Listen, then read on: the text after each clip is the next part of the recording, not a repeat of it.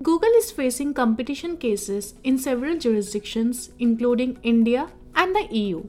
Indian startups have expressed their concerns about Google's user choice billing system, and the Alliance of Digital India Foundation, or ADIF, has also filed a plea against it in the Delhi High Court.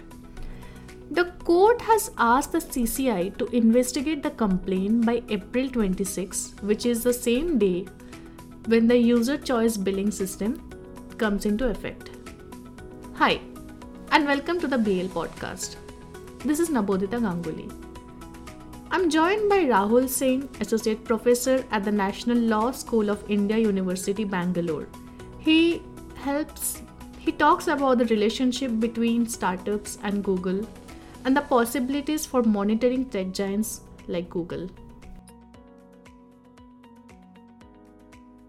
Hi, Rahul. Thank you so much for joining us. Hi, Navodita. Thank you very much for having me here. My first question to you is What exactly is Google's in house billing system and why are startups, companies for that matter, against it? Okay, so I mean, so if there are two different competition commission cases related to the billing system, and it's useful for us to understand that the two cases deal with some different aspects and there are aspects which are common. The common aspect, I suppose, is that both the Google orders at the Competition Commission deals with, at least partly, the developers of what we understand as applications. Just to put that in context, it would mean something like when you use your phone to order food, so the developer, the, the person, the tech person who has, let's say, created Swiggy app or Zomato app, right? So some parts of the order are related to these kind of application developers. Now, when it comes to billing system, there are some differences in the sense that one order does not deal with the billing, the other one does deal with the billing system. Now, what is this so-called billing system? Well, I mean, Google had, had its own proprietary billing system whereby they would charge uh, a certain percentage of the revenue that an app develops or app, app developer charges to its customers. So again, to put that in context, think about a video game app developer like Epic Games, right? So they are an application developer based on the number of users who are downloading Epic Games on the phone. The Google billing system would charge them based on the revenue that uh, Epic Games generates from its users. Now, that is what was in question in the Google case at the Competition Commission. Now, this has changed a bit, and therefore uh, it requires a longish explanation. As we know, uh, one of these parties at the two Google orders, this is the ADIF, mm. they have challenged now the new billing policy, which has shifted away from the old billing policy which was at challenge at the Competition Commission. Now, one should understand one more practical reality, which is because the Competition Commission right now does not have any uh, full time chairperson, and because it does not have uh, what is legally called a quorum to hear cases, the quorum is three, they have merely two members. Therefore, ADIF has also simultaneously moved to the Delhi High Court challenging the new billing policy. From public domain, what I understand, the claim of ADIF is that the new policy is old wine in the new bottle. That's what they are trying to suggest. Now, I mean, one can have a view about it, and it's also very obvious why ADIF may not like the billing policy. But this is the background context of what is it uh, that is in issue in the two Google cases when we think about billing policy. Can you explain a bit about the new billing policy? Like, as you mentioned, that startups had a problem with the old billing policy, and then Google incorporated some changes. What yes. exactly are they? So, the new billing policy characterizes the fee as a service fee. Okay. What does that mean? So, Google is suggesting that look, I mean, the moment they develop Android as the mobile operating system, most mobiles run on the Android operating system, unless you use Apple phone, in which case they have uh, they use iOS. The third one, which is there but not there, and it's an interesting question, so-called Bharat OS. It's supposed to be Open OS, and uh, Bharat OS is still in the stage of making promises. So practically speaking, we have just two options. Right? So in the older system, uh, Google used to just call it uh, Google Bill Pay system. Right? Now in the new system, they are making it clear that it's a service charge which is being levied against the app developers. What does that mean? When Google develops, let's say, Android uh, operating system for a mobile phone, they also guarantee security features, right? Like for instance, on your phone, if you download instead of Epic Games, let's say your bank app, right? You know, let's just pick any bank, it doesn't matter. ICICI Bank as an app. Now imagine if somebody is downloading ICICI Bank app and, and it's not safe because it's a fake app, which just looks like ICICI Bank's app. So in other words, what Google is suggesting is that, look, in return for that guaranteeing you a kind of a security, a trust that the app that you have downloaded is in fact ICICI Bank app, not some you know spoof fake app. We are going to charge uh, each of these app developers a service fee, and the service fee would presumably incorporate the, the kind of investment that Google makes for the purposes of, let's say, ensuring security of that, uh, maybe uh, yearly updates of the app, maybe, let's say, in the future, if they want to enhance the, the aspects of Android phone, then possibly all of that is included. But the point is that it's a service fee, meaning that you know, in return, Google is promising certain uh, kind of services.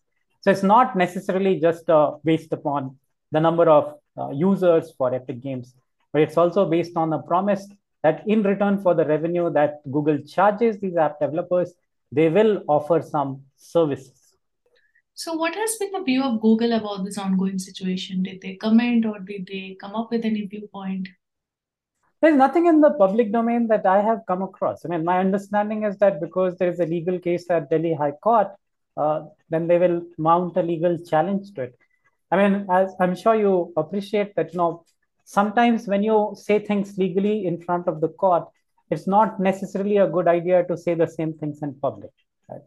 And therefore, uh, it might be just a, a, question of strategy that we want to respond to the court and might not want to say anything in public domain.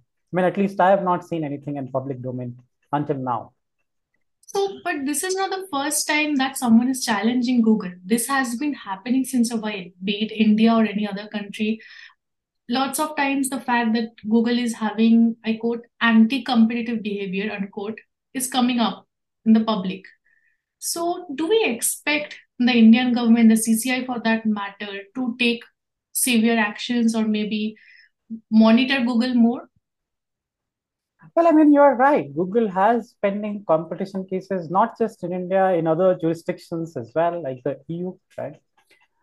I think when we suggest that, you know, government of India or any particular agency ought to take action against a particular company, what we should bear in mind is that the action can be taken only as per law, right? And that's something which the idea of rule of law promises in each of these jurisdictions. You will also notice that in countries like the US, where Google is headquartered, there is no penalty against them. So maybe we should also be alive to the fact that there could be politics around these kind of narratives. You might be trigger happy imposing penalty against Google because the Google headquarters are in the US.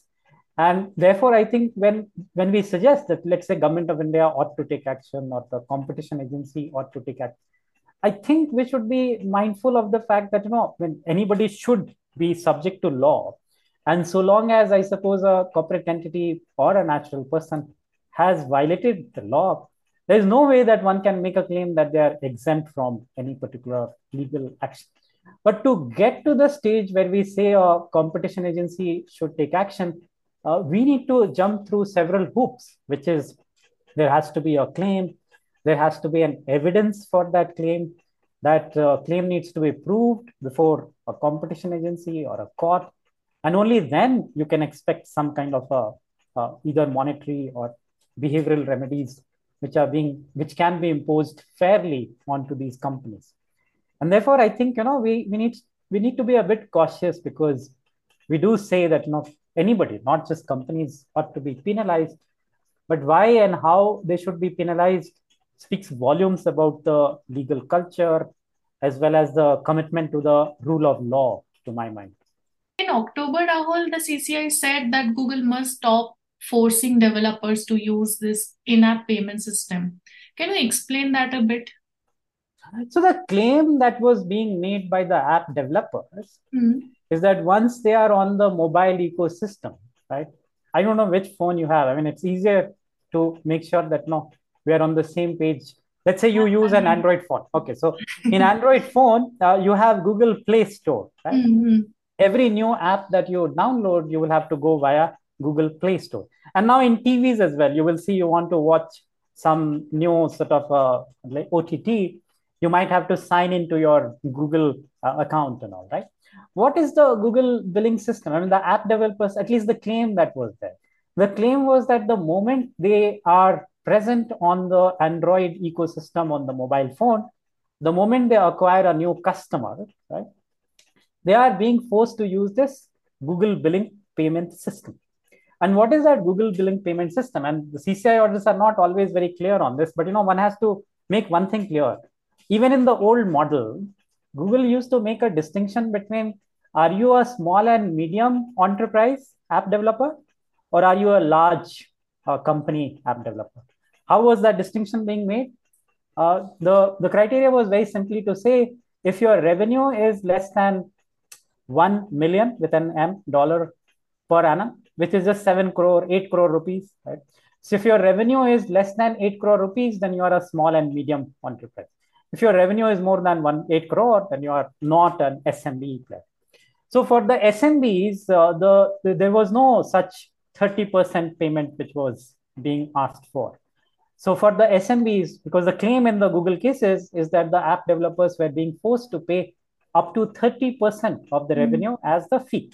Mm. But one has to be clear about this that the fee was not applicable for the large companies which had revenue beyond 8 crore, right? The fee was applicable only for the large companies which had revenue beyond 8 crore. So in that sense, the even under the old policy, you can segregate and think of, from the perspective that the small and medium businesses were not being targeted right? The target of the old system was by and large uh, somebody who was already established right? And that was uh, so one of the claims that they are making in the google case at cci uh, is that see we are being forced to use this billing system. And what does that mean? It basically means from the app developers perspective that they can't hide the acquisition of the new customers from google now think about it this way, like you know, when you download, let's say Zomato, right, on your mm-hmm. Android phone, and when when you order food, it's very likely that Google knows that you have downloaded Zomato on your app. It might not know that you know you have ordered food by the way. That only Zomato might know. But obviously, Google will come to know that you know there is a new customer who has downloaded Zomato app, right? So it only means that Zomato will not be able to shortchange Google and say, oh, you know, I didn't really acquire a new customer. I will not pay you anything extra. That's all it means, frankly, from the perspective of business. Okay, so what you are saying is now they can't like double play and say that, hey, I don't have this customer. Now it's the system is basically more transparent that way. Yes, I mean, so when you travel or you know when you go out and eat, uh, why do you think you get you see a notice at a restaurant which says if you don't get a bill, your food is free? Yeah. To ensure that there is no cheating, right? Hmm. Because you see, the person who owns the restaurant has probably employed somebody at the till, right? Hmm. And the person who is ha- who is at the till has the incentive to cheat, which is just, by the way, in law and economics, which which is my area, this is called agency cost. You know there is a divergence of incentives. So the person the employee has this incentive to cheat the employer right? Similarly i suppose if we look at uh, android mobile ecosystem as somebody as something which has been created by google and then there is an app developer like zomato right? So there is a divergence of interest. Instead of saying you know let's say uh, it's not about it may not be about cheating but there is certainly a agency some kind of agency cost between the two meaning that the incentives are very different. Zomato might not want google to know that there is an extra customer right? But google might want to have things more transparent because they would like to know how many people have really uh, downloaded my app. Because you see the thing is there is also economies of scale problem right? An app might work very well so long as there are a million people using the app but what if tomorrow there are 10 million people using the same app simultaneously? Don't you need a technological base to do this? I mean we are doing this over zoom. And even if you have a corporate subscription maximum number of people probably that you can put on this call is maybe 200 or 300 people. But what if let's say tomorrow you want 1000 people on the call? I mean, then zoom has to upgrade the technology. Those upgradations will certainly cost something and therefore one can see why there is a there is an incentive for google on one hand to make sure that these technologies uh, are transparent right? but one can also equally see what is it that the app developers are trying to claim i mean they don't probably want uh, the mobile ecosystem developer to know in such a transparent fashion how many people are downloading their apps. Uh, I suppose, you know, if that's what they're concerned about. Right? Okay. But will it be right to say, as the startups are referring to it as Lagaan tax? on the East India Company's atrocities. When we yes. speak about the East India Company, like someone who has been reading history since childhood, all of us can think of it as the yeah. tortures that our forefathers faced, the amount of pain. So, yeah. will it be right to compare it with that thing?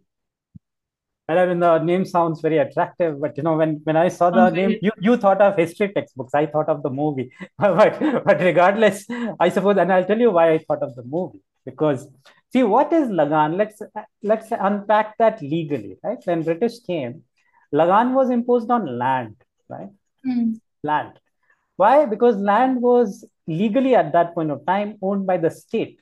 You are not thinking of, you're not looking at a private ownership of land. You're looking at the state ownership, right? Now you see, land is a natural resource found in nature, right? all that government needed to do was to impose tax on it, whichever that government was. It could be British, it could be pre-British, it could be Indian, right? But you see, a mobile ecosystem, Android, is not land actually, because you see, it doesn't occur naturally. It's not like land, it's not like Ganga, it's not like Kaveri. It doesn't occur in a natural state. Somebody has to create. And you see, it's not just about the mobile ecosystem of Android, right? If you look at the competitor, iOS, Apple, again, it doesn't exist in nature naturally. Apple has to create it, right? Once you have created something, I think the analogy breaks down, right? It's not a Lagaan tax really. What is it? I mean, what is it that Google is trying to say? I mean, if you have to unpack this, few years ago, you know, if I mean, if you are into reading books, Professor Amartya Sen wrote that book called The Idea of Justice, right? Mm. And he popularized that uh, uh, you know, example of Anne, Bob, and Carla who are fighting over a flute, right? And he said, think of three children, A, B, and C, Anne, Bob, Carla. And he said, think about them fighting over a flute. And Anne says, give me the flute because I have created it, right? And Bob says, give me the flute because I can play it better. And Carla says, uh, well, you know, I'm poor, I don't have any toy, and therefore you should give me the flute. So this was an uh, example popularized by Amartya Sen. I say only because only popularized because originally this is Aristotle's example, by the way. And you can see your a correct analogy here on Android mobile ecosystem is not Lagaan tax, not land. The correct analogy is the flute because somebody has to create that flute. It doesn't occur naturally. A flute needs to be created out of bamboo, right? Even bamboo may occur naturally or somebody might grow it, right? And the two contexts might be very different. Right? And therefore, to my mind, this calling it Lagaan might be attractive and I think it may also appeal to some people. But I think we should also be cautious when you when we draw these analogies. We need to be more reflective about it. What is the more appropriate analogy? Are we engaging in, engaging in expropriation, for instance, right? Are we taking away the flute from somebody who has created it?